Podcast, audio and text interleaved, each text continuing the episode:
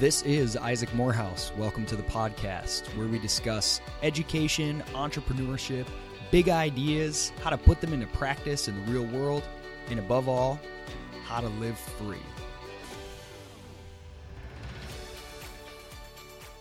My guest today is my good friend and colleague, Zak Slayback, an incredibly intelligent and overachieving young man uh, with whom I have the pleasure of working. Uh, we're going to talk today about education, aviation, and innovation because I love alliteration. And uh, these are all things that Zak is very passionate about, very knowledgeable on, and I think brings a very unique perspective. So let's start with education. Zak, you are a success by any standard or indicator uh, used in the traditional schooling model. K through 12, you were a you know phenomenal student, a member of all kinds of clubs and honors societies, and all of the sort of trappings and um, accolades of, a, of a success in the schooling system. In college, you went to an Ivy League school on a scholarship.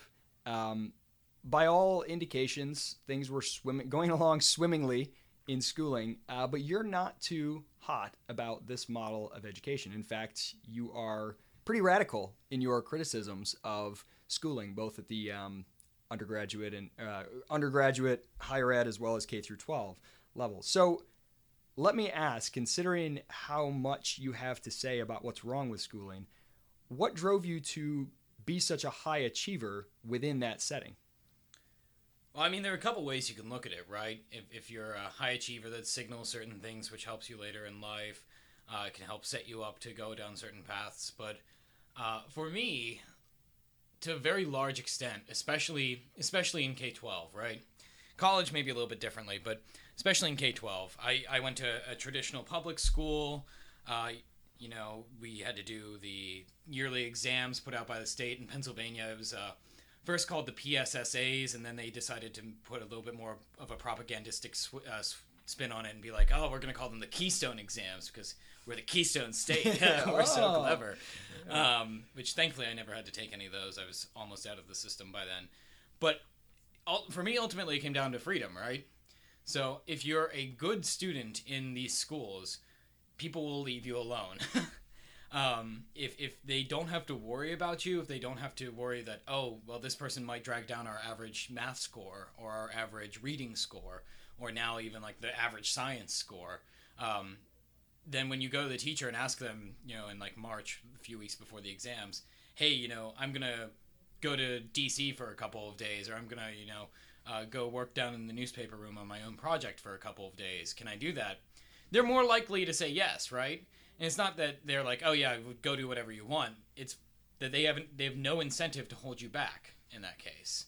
Um, and if they are, you know, if if they really are teachers because they like helping students, they like helping uh, see them grow to their potential, then they actually have an incentive to let you go do that. I mean, most of the teachers I knew resented the exams too. Um, so ultimately, for me, it came down to a point of freedom. If I if I could give them no incentive to hold me back, then I had more freedom in the classroom from day to day. So you told me recently that you really uh, disliked your schooling experience, but it, it almost came as kind of a, a, from the sounds of it, when you shared it with me, it's kind of a revelation to you. So when you were in school, let's say elementary, middle school, high school, did you dislike it at the time? Were you conscious of that, or only now as you've sort of made uh, the study of education and, and different you know methods of education uh, a hobby and interest of yours? Is it just now that you read it and look back and say, "Oh wow, I don't really like the way I was educated," or, or were you cognizant of, of that um, you know dislike while you were in it? a little bit of both, right? So, I uh, I was cognizant of the fact that I didn't like it. I, I knew that you know most of the stuff I was doing was just largely a waste of my time. Stuff I already knew that I was being slowed down, or you know I was being rushed along. People learn at different paces, right? And I've been fortunate to be somebody who learns pretty quickly. Um, but uh, through much of like my middle school and junior high school and high school experience, um, You know, I was I was always the weird kid. I was I was like reading philosophy when I was in like junior high school. You still are the weird kid. I, I know. Wait, you were reading philosophy uh, philosophy in in junior high? yeah. That Uh, that explains a lot. When I first met you, you were 17 or 18 uh, I was. because I think you were you were still in high school, correct? I might have been You were senior? No. Whatever it was, Junior. you were able to grow a goatee and I wasn't. Uh, so that was a little Still bit disappointing. But I'm trying. and and I was at a seminar and I remember you raised your hand. You were the first questioner after the opening lecture of the seminar, which I gave, and and your question was so deep and involving you know uh, questions about the methodologies of the social sciences and a prioristic you know versus a posteriori reasoning and I immediately was like, okay, I'm I'm outmatched. I'm in over my head. I'm supposed to be teaching something to these people. Yeah, so you were always the, the odd one out reading philosophy. Yeah, my, my favorite thing about that seminar though was uh, the fact that all these all these like 15 year old girls were so disappointed when you got up to be a speaker and then revealed that you not only have a wife but you have children. So, I can't help my boyish face. Oh. Okay, so oh yeah. Anyway, back back on back on whatever Back on whatever track. track we were on. You were you were reading philosophy in middle school. well, I mean, so like I, I was cognizant of some of these things, right? I, I wasn't really focusing on like philosophy of education, but I knew that I didn't like most of what I was pushed into. Um, and also, like I noted, like a lot of my teachers really didn't like the standardization of the schools. Even even some of the administrators didn't. Um, but for me, it was largely like I opposed No Child Left Behind. I opposed the standardized testing regime. Um, I, I I was always someone who was involved in music education. That was a very obvious area where I saw the incentive was for the school to just cut back and cut back and cut back because that's not tested at all. Yeah. There's no way that you can construe that to be tested. So you channeled your frustration towards kind of reform, altering the content of the schooling process. Right, right. So it, it's not really like a revelation, like oh, I didn't like my schooling, um, but it's more that I was much more radical than I realized. You didn't you didn't like it for much more fundamental reasons than you were aware of at the time. Right. Okay. So so when was this light bulb moment? When did you become kind of more radical and critical of schooling itself as a method of education? Um, you know, versus unschooling or, or much more student directed, uh, individual directed learning. When, when was that the, the switch flip? You know, Well, it was it was really just the logical. It was the same way that I I became uh, politically radical, right? Uh, it was just eventually I reached this point where I could extend my beliefs to their logical conclusions, and that might be a little uncomfortable, and it might make me more radical than like ninety nine percent of the population. I still like I'll get in discussions about like schooling with people who are by all means fairly radical politically.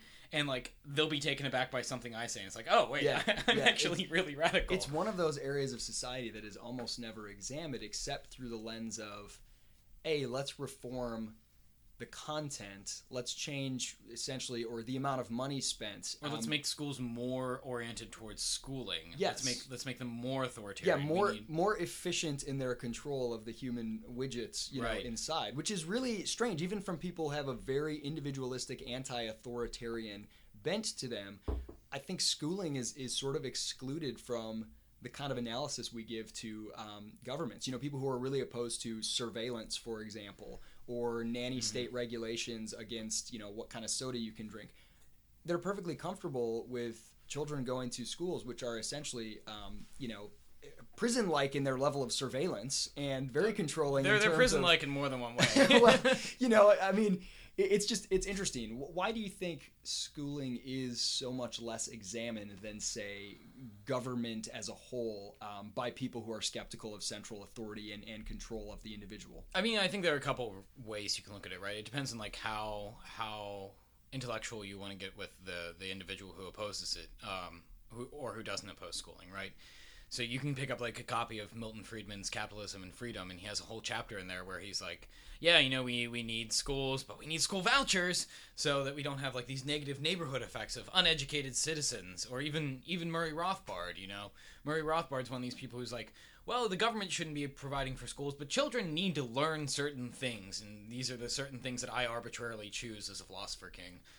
So- but I think too, it's it's without without sounding conspiratorial, it, it's one of these things where people just grow up with it around them. They grow up with it from a from their earliest memories. Their- Some of their earliest memories are probably in preschool or like right before preschool, and then they go through it for a good 15, 20 years, and it's something that's really difficult for them to just move outside that paradigm.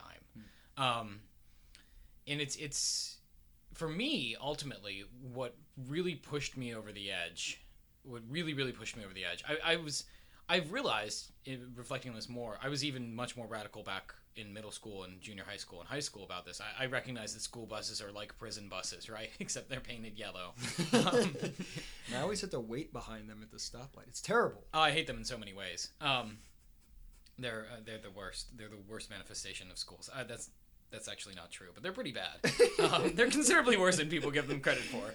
Uh, but for me, it was a the intellectual connection uh, when I kind of became like this radical, radical, not only unschooler but deschooler, is when I saw that schools are the ultimate example of what F.A. Hayek called constructivism, right? This idea that society can be organized and planned, and that if we just had the right information, that we could just solve all the problems of the world. It's kind of like this Venus Project idea, right? yeah. That if we just had the information, then things would be right. And schools treat people, not only are schools planned like prisons, like you noted, but they treat people in this sort of like weird psychological way that they should see the world and the problems of the world as things that if they just have the right information they'll be able to solve i remember i remember in high school uh, you know people walking up to the teacher me even on, on certain occasions and asking them like do we have the right information to solve this problem because occasionally you know a teacher would leave out um, one or two pieces of, uh, of data uh, so you wouldn't be able to actually answer the question without that because you are just supposed to plug it into a formula. And once it's through the formula you can then write the answer. And even writing is judged in this way. The rubrics on which writing uh, is judged in, in, uh, in standardized testing regimes especially are incredibly formulaic. Uh, you know, I want to uh, ask you in a second the difference between unschooling and deschooling, but I just can't help but think this. I get this mental image of, you know, in Rocky Four, Ivan Drago. Wait, you haven't seen the Rocky movies. i've seen rocky How can you call yourself an educated? There should be a school that forces you to watch the Rocky movies.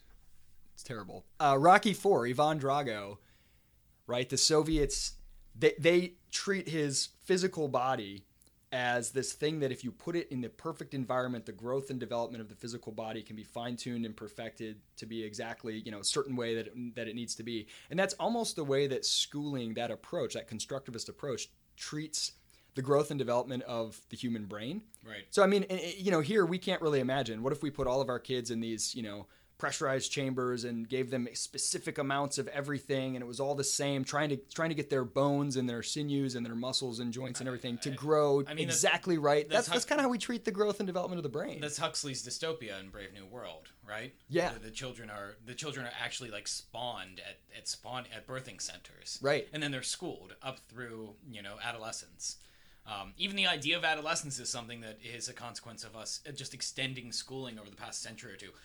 Compulsory and standardized, especially standardized schooling, but compulsory schooling, people, you asked me a minute ago, like how people don't question this, and it, it's it's kind of mind-boggling to me because historically, it's really a quite a recent development. it's very new. it's Yeah, about a century old, especially especially the you know schools, especially standardized schooling. yeah, schools have existed for you know probably forever. Uh, Mm-hmm. It's some form of hey, here's a place where a couple really knowledgeable people on certain subjects are. You can go and learn from them particular things, but.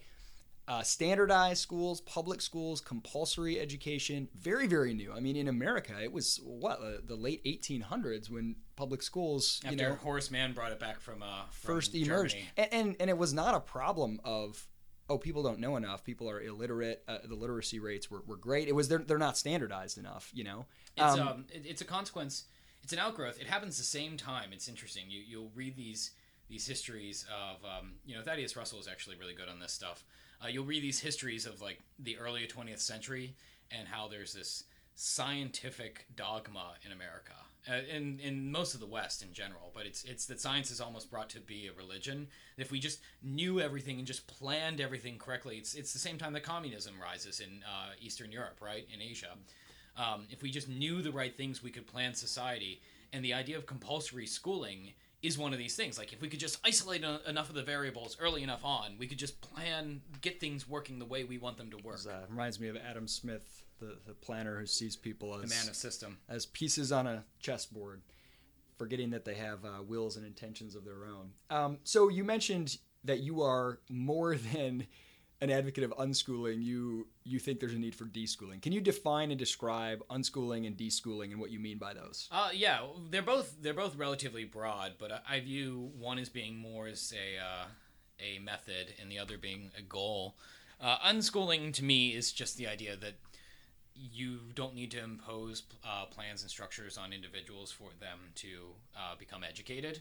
So there's a difference between like homeschooling and unschooling. Legally, they're usually the same thing, but homeschooling in its most uh, you know its most pure form is it includes some sort of curricula. It includes the parent actually working as a schooler, as an instructor, as a teacher.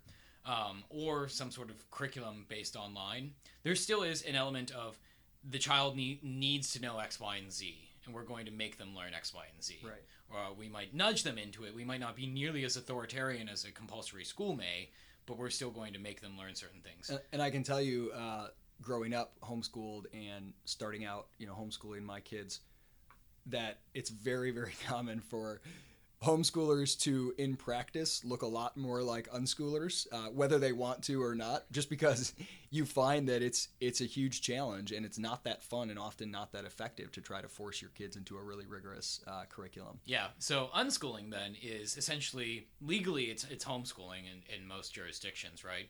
But it's letting the children determine the outcomes of their education, the ends to which they they strive. And you know, most people when they imagine this, they just think it's like pure chaos. They imagine children running around like crazy and like uh, the mother pulling their her hair out, which might happen to every now and then. That But- also happens with kids who go to school as well. It happens to That's just called parenting. um, but but children are astonishing astonishingly good at learning, right? Human beings are naturally curious creatures. Uh, Aristotle got that right uh, before he went on to argue for slavery. Um, and if you let people to their own devices and you give them the freedom to discover what they want to learn, they'll learn it. They'll, you know, they, they may spend every day running around outside, but they'll learn things running around outside. They might spend every day down uh, at the lake fishing. You know, Daniel Greenberg, the founder of the Sudbury Schools, uh, in one of his books, goes into how one of the children there just fished every day for like several years, but then he became a computer whiz. You And he was very well he was very well educated with everything that's connected to fishing. What's interesting is it's it's not that there aren't a lot of things that are really important for people to learn and that some of those require you know discipline and, and focus it's that the relative value of an hour spent learning something that you have no interest in versus an hour spent learning something you're choosing to learn because you're passionate about it Right. is so different. I mean, most of the things we think of as basic, you know, basic uh, knowledge that's important, like reading, writing, basic math, those can be learned. I, I remember John Holt, kind of the grandfather of, of homeschooling in a way, um, has done had done several studies on how many hours does it take to learn. You know, most of the things that we think are valuable, and most of them can be learned in like a couple dozen or maybe a hundred or a couple hundred hours maximum, even really complex and difficult things, if you're motivated and interested. But if you're not, yeah, it's going to take like 10 years to teach somebody. If you, you know, so so the the level of intensity with which once somebody decides, now I want to learn about X, they will go at it so intensely they can often learn it much much quicker. No, there's there's a great line in uh, and this is a good seg into what deschooling Yeah, is. I was gonna- I was gonna bring it back to there. But there's a great line in Ivan Illich's little book, Deschooling Society, where he says uh, that most learning is actually a consequence of. Uh, I, I'm paraphrasing, but most learning is the consequence of being actively engaged in something you choose to be that you choose to be engaged in, that you find meaningful engagement in, a meaningful behavior. Um, if I learn math because I am really interested in something that requires me to learn math, there's a greater likelihood of me becoming much more educated in math than if I learn math because somebody sits me down and makes me do worksheets with some contrived way of doing long division on it. Um, deschooling is is a bit more of a is a bit more of a broad term for an, a goal or an end that I think is really important. So I think that there is something that's a consequence of going through lots of schooling, um, and I, I call it the schooled mind or the schooled individual. And it's it's a person who waits for assignments. It's a person who waits for due dates, doesn't create them themselves, waits to be told what to do, waits for the next way that they can level up in the process. They they don't see the world as uh, you know having ebbs and flows that come naturally through your life. They they view it as very truncated, as a ladder to be climbed. they don't know why they're li- they're climbing it. or as something that they they can create as they're moving through it that Right. they're sort of creating you know in the process it, you know it's interesting you said before um, traditional homeschooling has a lot of structure whereas unschooling it's up to the the child and i think that the thing that people often do mentally they get scared they think well people need structure and I would agree with that. I would say, in fact, the need for structure in an individual life is so important. It's too important to allow it to come from someone else, to allow Right. it to come from an authority or a teacher or a parent.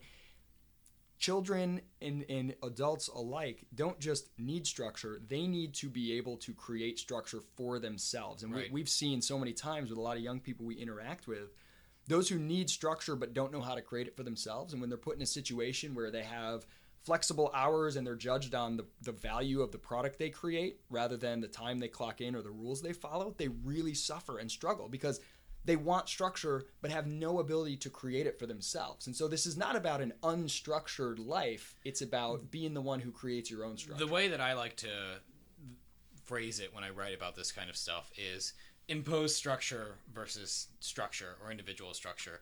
Uh, when structure is imposed on somebody, the structure that the individual themselves would create for their life has to be kind of melded to that uh, imposition. reminds me of uh, Ludwig von Mises has a great line about uh, economies. He says the more the state plans, the more difficult planning becomes for the individual. So it's not that planning is bad; it's that individual planning is what's needed. But the more those plans become centralized and top down, the harder it becomes for those individuals to right have their no i mean th- this is this is that that's a statement about political economy but it can actually be uh, a statement about personal philosophy or existential philosophy um, so deschooling to me is is this process that through which both the individual and institutions whether that it's a broad institution like society or an institution like a company uh, tries to create their own meaning through life and they view life as something that they can create their own meaning uh, in it's it's a really difficult process for somebody who has gone through 12 13 14 15 16 years of, of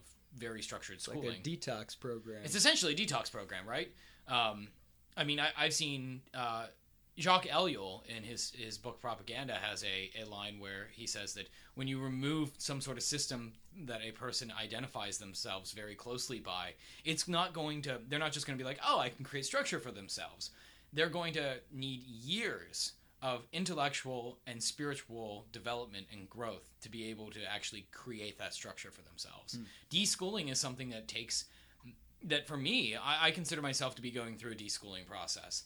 And it's it's something I don't think I'll ever be done with. And I don't ever want to be done with it. those those self management muscles can kind of atrophy, and uh, it takes a long time to, to get them back. It reminds me of a story from one of the I don't know if it was the original Sudbury School, but one of those modeled after it, um, where a bunch of kids came in after having traditional schooling, and for it was like weeks, I think, where they just sat there waiting to be told what to do, and none of the parents there um, would tell them what to do because that's not the way that those schools work. And it took them it took them weeks before they started actually believing no one's going to tell me what to do and now I have to figure out what to do with my own time. yeah. And that was a challenge. And this, I think, this manifests. This manifests for everybody, right? It, it manifests either you can either embrace it through the process of deschooling, uh, or you can let it become a crisis. And this is what most people have when they have a quarter life crisis. They go through, I, I, they go through 16 straight years of schooling, if not more. Then they're thrown out into a world where structure isn't imposed, where structure has to be built by the individual, by a person. E- even as much as institutions try to impose structure, people are naturally unstructured animals. So they have a quarter life crisis. They might go to graduate school. They might go get. Uh, they might travel, find themselves in Europe or something like that. Go backpacking somewhere, and like there, there, there's value to be gained from each of those. But why that person is doing that for a lot of people is because they don't know what else to do. Yeah.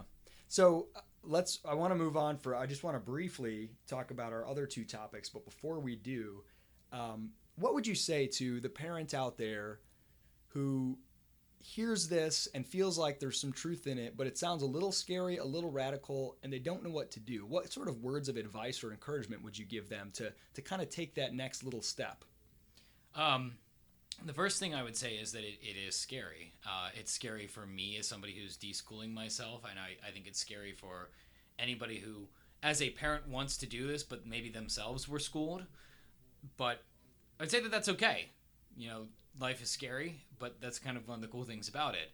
Uh, for actual resources that I would recommend, one of the, the absolute best on this is uh, a book by a psychologist at Boston College uh, named Peter Gray. And the, the book is called Free to Learn. And he's actually telling the story of himself being a parent and seeing his own child, you know, suffering in uh, compulsory traditional schools and trying to find a better system for his child and he goes back and looks at the anthropological literature looks at the psychological literature on this stuff and sees like oh human beings are actually really good at creating structure for themselves. They're they're really good at learning through playing. So i would really recommend that resource. It, it's the thing that kind of you know i knew most of these things myself intuitively but it kind of presented the evidence that i could use as fodder. Hmm. So I really recommend it. It's a phenomenal book, regardless. Really easy to read as well. Maybe in a future episode, we can talk about uh, one of the things that is sort of hinted at in that book, and in a lot of the work on um, you know unschooling and self-directed learning. It often comes with a little bit of a romanticism of the primitive past that I yeah. that I don't that I don't agree with at all. I think it's a little bit overdone. Um, but there's some interesting questions there about why that might be. We can we can maybe hit that another time. So I want to hit briefly on aviation and innovation. Now, aviation is a passion of yours. You come from a family of several generations of pilots, and you yourself are. Would you have a private pilot license, or you're working on one? I'm working towards it. Okay. If I got up in an airplane with you, would you kill me, or would you be like know how to fly and land? And I would probably not kill you. that is not very encouraging. so, what is it about aviation that excites you and that you're passionate about? And do you feel it's a struggle to keep that a part of your life given all the other things that you spend time on both personally and professionally? Well, where do i start? Um, aviation i think is one of the greatest examples of human innovation. It's something that itself is actually really quite young. It's only about 100 years old. Yeah. uh, and we've seen great advances in it, though I think we can get into a minute why I think I, we haven't seen a lot of advances recently in it. But it, it's human beings actually living up to Greek mythology, right? It, it, mm-hmm. where we essentially all can be Icarus, and hopefully we don't fly and get a get burned by the sun. but we can. It's something that if you talk to your ancestors like five generations ago, they would think that you're a witch for engaging in. I can get on a plane. I can drive to the airport right now, and I can get on a plane. I can be in San Francisco by this afternoon. Yeah. That's absolutely amazing. Thousands of miles. Normally, uh, three generation, three four generations ago, uh, that would take weeks. Somebody would probably get dysentery and die along the way. we would be attacked by natives. I remember uh, that old game, the Oregon Trail. Yeah, no, exactly. Yeah, put the headstone. You know, Bob has died. You know, he had dysentery. Yeah, that was that was quite sad. But no, that, that was what a, that was what a cross you know continental trek used to be. Right. I don't have to worry about getting dysentery, being attacked by natives, and like maybe having to eat the rest of the people in my party in the Rocky Mountains when I fly to, to You don't California. have to go rabbit hunting and ford the river on the way. Right. Yeah. No, I mean it's it's it. I could go on for I could go on for quite well, a bit. Well, so so why cool do I hate commercial air travel so much? Why do I feel like it's so much worse than it could be? Am I am I just being picky, uh, or is there something there that is holding back this industry in a major way. Oh, there's definitely something holding it back. I, I think that it's it's a everybody likes to talk about oh well you know deregulation of the airlines the the deregulation of the airlines that's one of people's favorite like dirty words deregulation well it was pretty much just price deregulation right it, it, was it was largely route deregulation right made tickets um, cheaper both uh, okay. so how in short what it kind of did was if an airline if one airline served a route let's call that route um, Pittsburgh Jacksonville, another airline couldn't serve that route before deregulation. Okay. So that's why you had all these airlines like Allegheny, Piedmont, um, PSA, all these different little airlines that were largely regional airlines. So if I wanted to fly within the Alleghenies, I would probably fly on Allegheny so Airlines. Each route was a monopoly for a particular company. Right. Um, So that was deregulated. Then after deregulation, you saw all these airlines merge together. So uh, Piedmont and Allegheny and a couple Okay. others eventually became U.S. Air, uh, which eventually became U.S. Airways. So I mean, today, what what is the status of the regulation? Let, let's say I wanted to, you know, open a new airline and have routes anywhere I wanted to at any kind of pricing. Um, I mean, what are the are there barriers to entry in the industry that make it hard, or is it that all the flight paths are have to be approved by the FAA? Is it what what is the thing that makes it um, so that it, it hasn't kept up in terms of innovation? There's a lot of things that go into it. Um, Maybe five minutes isn't enough time to get into all of them. no, I mean, give us the give us the most egregious. Uh, I mean, that would be hard to do as well. They're all pretty egregious.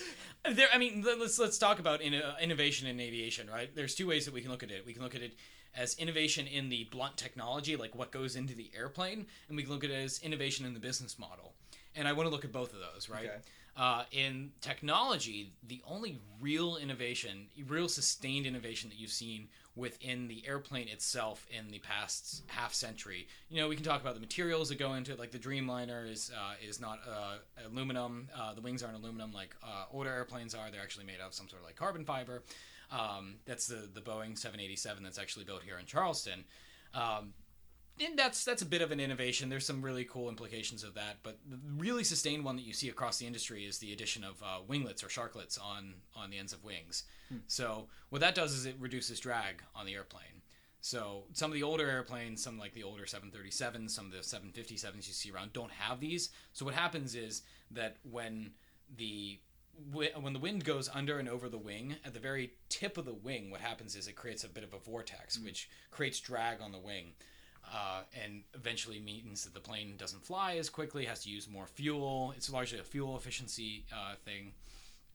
So when you add these winglets or these sharklets to them, uh, you know, one of the major airline producers calls them winglets, the other one calls it shark uh, sharklets. They're the same thing. um, what what happens is that it breaks that vortex, so it reduces drag on the plane. That's a pretty that, that's a pretty significant uh, innovation when you look at how much fuel airplanes and airlines Yeah. have to use. Um, the other one I would say that isn't a sustained innovation in technology is uh, supersonic flight Yeah, so wh- why can't we go like you know five times faster yet? regulations. In short, the Concorde. Look, the Concorde was an airplane that actually did that, right? Was it was it a? I mean, it's been discontinued, right? Right, right. Wh- Why was it discontinued? Uh, there are a couple reasons that you could look at it. Most people would say, oh, it was unsafe because there was an incident where it took off. I, I think it was in New York, and a panel from an older airplane, uh, from a piece of actually older technology taking off in front of it, uh, hit the plane, and the plane exploded and killed everybody on board. Whoa. Um, That's, yeah, that's that's awful. Yeah, that's Uh, awful, and But that- but that- it wasn't it wasn't something. that was the PR thing that did it in, right? Was it unique? Something unique about the Concorde that made it blow up, or No. would that have happened to any plane? That would have probably happened to any plane. What really did it in was the fact that what happens in supersonic flight.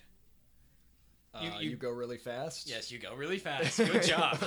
I, I don't think I passed the test. There, there's a sonic boom, right? right. Yeah. There's a sonic boom. As, and as a kid, I grew up near a, an airport in Kalamazoo, and they used to have an air show every year. And um, one year, I think it was an F 16, uh, flew over, and I think it, I don't know what, if it broke the sound barrier or if it, it did something that made, it caused the sonic that's boom. what happens, yeah. And I was standing in this field at the end of our, our block, literally like right underneath this plane flying over because we live very close to the airport. And it, it knocked me on my butt. It was, I was like, you know, 10. I thought it was the most amazing thing ever. So, yes, I know what a sonic boom is. Yeah, no, I mean, Two points for me. there, this is another area where regulation is horrible. You know, you get a lot of you know upper middle class people uh, who they hate airplanes, they hate noise pollution, so they'll try to regulate It's like airports out of that, uh, that. Simpsons episode where Homer says, "Finally, the airplanes are flying where they're supposed to be, over the homes of poor people."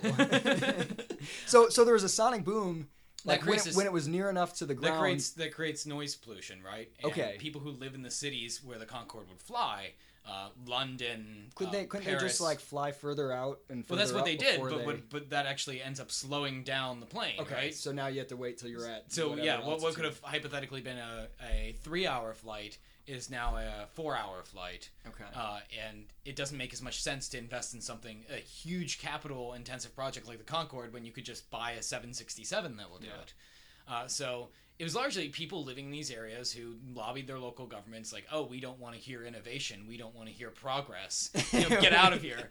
And you see this today. You see this today. Let's let's take the example of. Um, I mean, it's not you know, it's not it's not too unreasonable to not want a sonic boom to, to happen near you if it's like. but it's miles away, and it's not really. It, it's the same as when you're It's standing not. It's around. not. Is it like like? I it's not like what it- happened to you. Yeah, where no. it's like window No, rattling. no, no. Oh, okay. No, it's just something you would hear off in the distance, Okay. right? Huh. Um, and this still happens even with uh, non-supersonic planes. There are there's noise pollution regulations on airports, and usually that's that's measured by the volume of flights that go in and out of the airport in a given day. Yeah, I remember they passed a regulation um, in the small Kalamazoo airport where I grew up that they couldn't uh, flights couldn't take off or land after like 11 p.m. or something. Right. Where they used to be able to go any time of the day. Right. I mean, let's look at um, in Southern California. There's an airport where a major airline wants to start doing international flights out of it, and it's a pretty small airport. It's in the LA area, and it's going to be really hard for that airline to get that approval. Not only because they have to get approval to fly international routes from the FAA.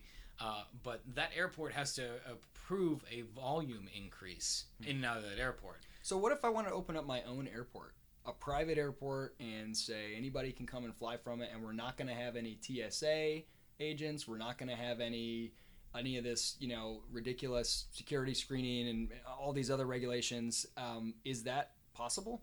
How do you define possible? Is it legal? Um, it depends on the airlines you have going in and out of it, and the kind of airport it is. If you're if you're if you're going to have like Spirit come in and out of, so let's take the example of uh, there's an airport in Pittsburgh in the Pittsburgh area called uh, Arnold Palmer uh, Regional Airport. It's uh, one of the things that Spirit tends to do. They're a low cost airline who, uh, if you you, you essentially pay for everything on the airline. It's a bare bones kind of model. And that's how they keep prices so low. But another way that they keep prices low is that airports charge for every airplane that lands at them. Um, so it's cheaper for Spirit to fly in and out of Latrobe, even though it's technically like half an hour, 45 minutes outside Pittsburgh, than it is for them to fly into Pittsburgh International Airport. But because so it's this dinky little airport that essentially the only people who used it were air taxis and Arnold Palmer himself, who is a, who is a Is pilot. that is a private airport? It- It's a regional airport. Okay. Uh, so the, it has like- FAA approval to actually have airlines fly in and out of it. Okay, so you have to have FAA approval, For the airport, yes. and you have to have the TSA uh, if you're going to have like an airline like Spirit, because the coming out airlines are required to have. If you have an air taxi or if you have uh, like a charter service, you don't have to have TSA. How big can a charter service be? Could I have a charter service that has 737s full of? you oh know- yeah, So you could so you could have essentially a commercial airline that's classified as a charter service and can avoid all the security and everything. well, it wouldn't be a commercial airline then; it'd be a charter. Or be a service. charter service, right? And But, usually those are kind of like on demand or they serve specific. but could you operate essentially on the same volume and, and business model and somehow be classified as a charter service? Uh, I'm not sure about the specifics of that. Okay. I'm just So- I'm waiting for you to save me from the pain of of aviation, uh, you know, commercial air travel by creating some new business model. I mean, it can be done, and we can talk about the business model in a second. It can be done, but it's just such a capital intensive project, right? Just leasing an airplane costs millions of dollars. yeah. Um, and then you need you need mechanic crews, you need hangar airspace, um, you need hangar space, uh, you need all these different things that go into it. So there Okay. ha- there have been some attempts at innovation in aviation recently. Uh, there were two Well, yeah, so services. let's. This is a good segue into our final topic. right. What are the coolest innovations happening now, and what are the, the next steps that you think are most likely and, and doable? So there were two services that recently cropped up in the past year or two. Uh, one called Flytenow, F, uh, I think it was like F L Y T E now, and the other called AirPooler. And what they essentially did was they took the dead capital of just airplanes sitting around. You know, these pilots, legal pilots, but you know they're, they're sometimes like doctors and lawyers, or maybe they're airline pilots who have a plane on the side for their own personal purposes. Uh, and you could essentially pay the service, which would then compensate the pilot like for a, flying you Somewhere. it's like a mistress plane. If you're a pilot, you got a little little plane on the side. Right, little plane on the Yeah, side. Yeah. Uh, and they, they tried marketing themselves. One of them tried marketing themselves as the Lyft of uh, of aviation, which I don't know why they, they didn't just say the Uber of aviation. But uh, the FAA came in, told them that they have to get all these uh, approvals and credentials to become a commercial airline. That they can't pay these pilots. They weren't even paying the pilots directly. They were essentially just compensating them for the gas. They were just trying to allow average people to access these unused resources, Right. private planes owned by you know hobbyist pilots or or whatever. Right, and the FAA shut them down. What was the Um, logic that the FAA used to shut them down? protectionism. Just to, to protect the airlines from competition? Did I- they, I, mean, did they cloak it in some sort of safety rubric? Or? largely safety rubric. You know, uh, you have these unqualified, un, un, you know, largely unqualified pilots out there, even though they're qualified by the FAA's own regulations. So if this pilot wanted Mm-hmm. to, like, if I were one of these pilots, right, and I wanted to say, "Hey, Isaac, you want to fly with me to um, Atlanta today?" Uh, I, I just want you to compensate me for the gas. And You're only qualified to fly a much larger, more complex machine with a lot more people on it and a lot more risk involved. You're right. not qualified. I'm not to qualified to fly, the, fly a right? Cessna, right? Even though legally I am. Um, Wow. it would be illegal. Uh, it would be illegal for you to actually pay me to do that. If, if we flew to Atlanta and you're like, "Hey Zak, that, that was really nice of you. Uh, you know, you saved me five hours of time and lots of money. Uh, here, you know, have fifty dollars. Uh, go buy yourself like a, a nice meal." Um, So- if, so if that- there were an FAA regulator standing there right then, they would probably suspend my license. So Uber for airlines essentially, or Lyft for airlines essentially got shut down. What's what's the silver lining? What's the most likely, or maybe already in the works now, innovation either in the technology or the business model that gets you excited? Uh, there are a couple ways that we can do this. Largely, I, I really do think that there's a lot of innovation that isn't even on anybody's radar, but that the barrier to entry into innovating in this industry is so high, either because of regulations or just capital uh, reasons. If you want to build your own airliner, you have to compete with Boeing and Airbus. And that just won't fly. Uh, I, there's so many puns in this Uh, in this topic. I Uh, can't no, I. I, I, I always say like you know uh, like Airpool or Flytenow crashed and burned, and then I realized that's probably kind of tasteless. yeah, there's some puns in this vein that we probably should stay away from. Um, but I, I really do think that further deregulation is going to be the best way by uh, decreasing the barriers to entry, both in innovation and just in the industry. In now, are there other countries that have much less regulated uh, aviation industries that could that could lead the way, possibly in ways that it's, it's more difficult? So this actually States? this actually kind of segs into an interesting topic. There's there's a Well, we don't have time for another topic, so but let's. th- let's there's there's a an you effort. can you can tease us with it, and then we that will give us a reason to do another episode. Okay, together. let me just say it's illegal for international airlines to fly domestic routes in the United States. Interesting. Um, okay, so we've talked about education, aviation, and innovation. Um, now I'm going to do uh, what I like to do when we have disparate topics, although the- the last two definitely connected. I'm going to ask you to pretend that these all connect in a really you know clear logical way and there was a really intelligent reason that we chose these three topics so now you tell us what do these three topics have in common how do they all tie together Uh, well, I think that the ideal education regime, which is largely uh, not having an educate a schooling regime, is something that can enable an individual to create their own path in their lives. Uh, it's something that essentially allows the individual the ultimate sense of freedom and independence. And if you've ever actually had the opportunity to fly an airplane, there's something immensely heroic about that act. Not hmm. not heroic in the way that I'm like sacrificing or something like that, but heroic in the way that humanity can be heroic. Hmm. You are actually building your own path. You the, roads roads are kind of cool, right? Uh, trains are kind of cool in their own way, but, But where we're going, we don't, Don't need, need roads, roads, or right. schools, Or schools, right. So it's it's a, ah, it's a sense of freedom from what holds you down. right. I like it. I like it. That was well done. It sounded like we planned that. My guest today has been Zak Slayback. You can find him at zakslayback.com. That's Z A K S L A Y B A C K.com. He also blogs weekly at blog.discoverpraxis.com. Zak, thank you for joining. Thank you, Isaac.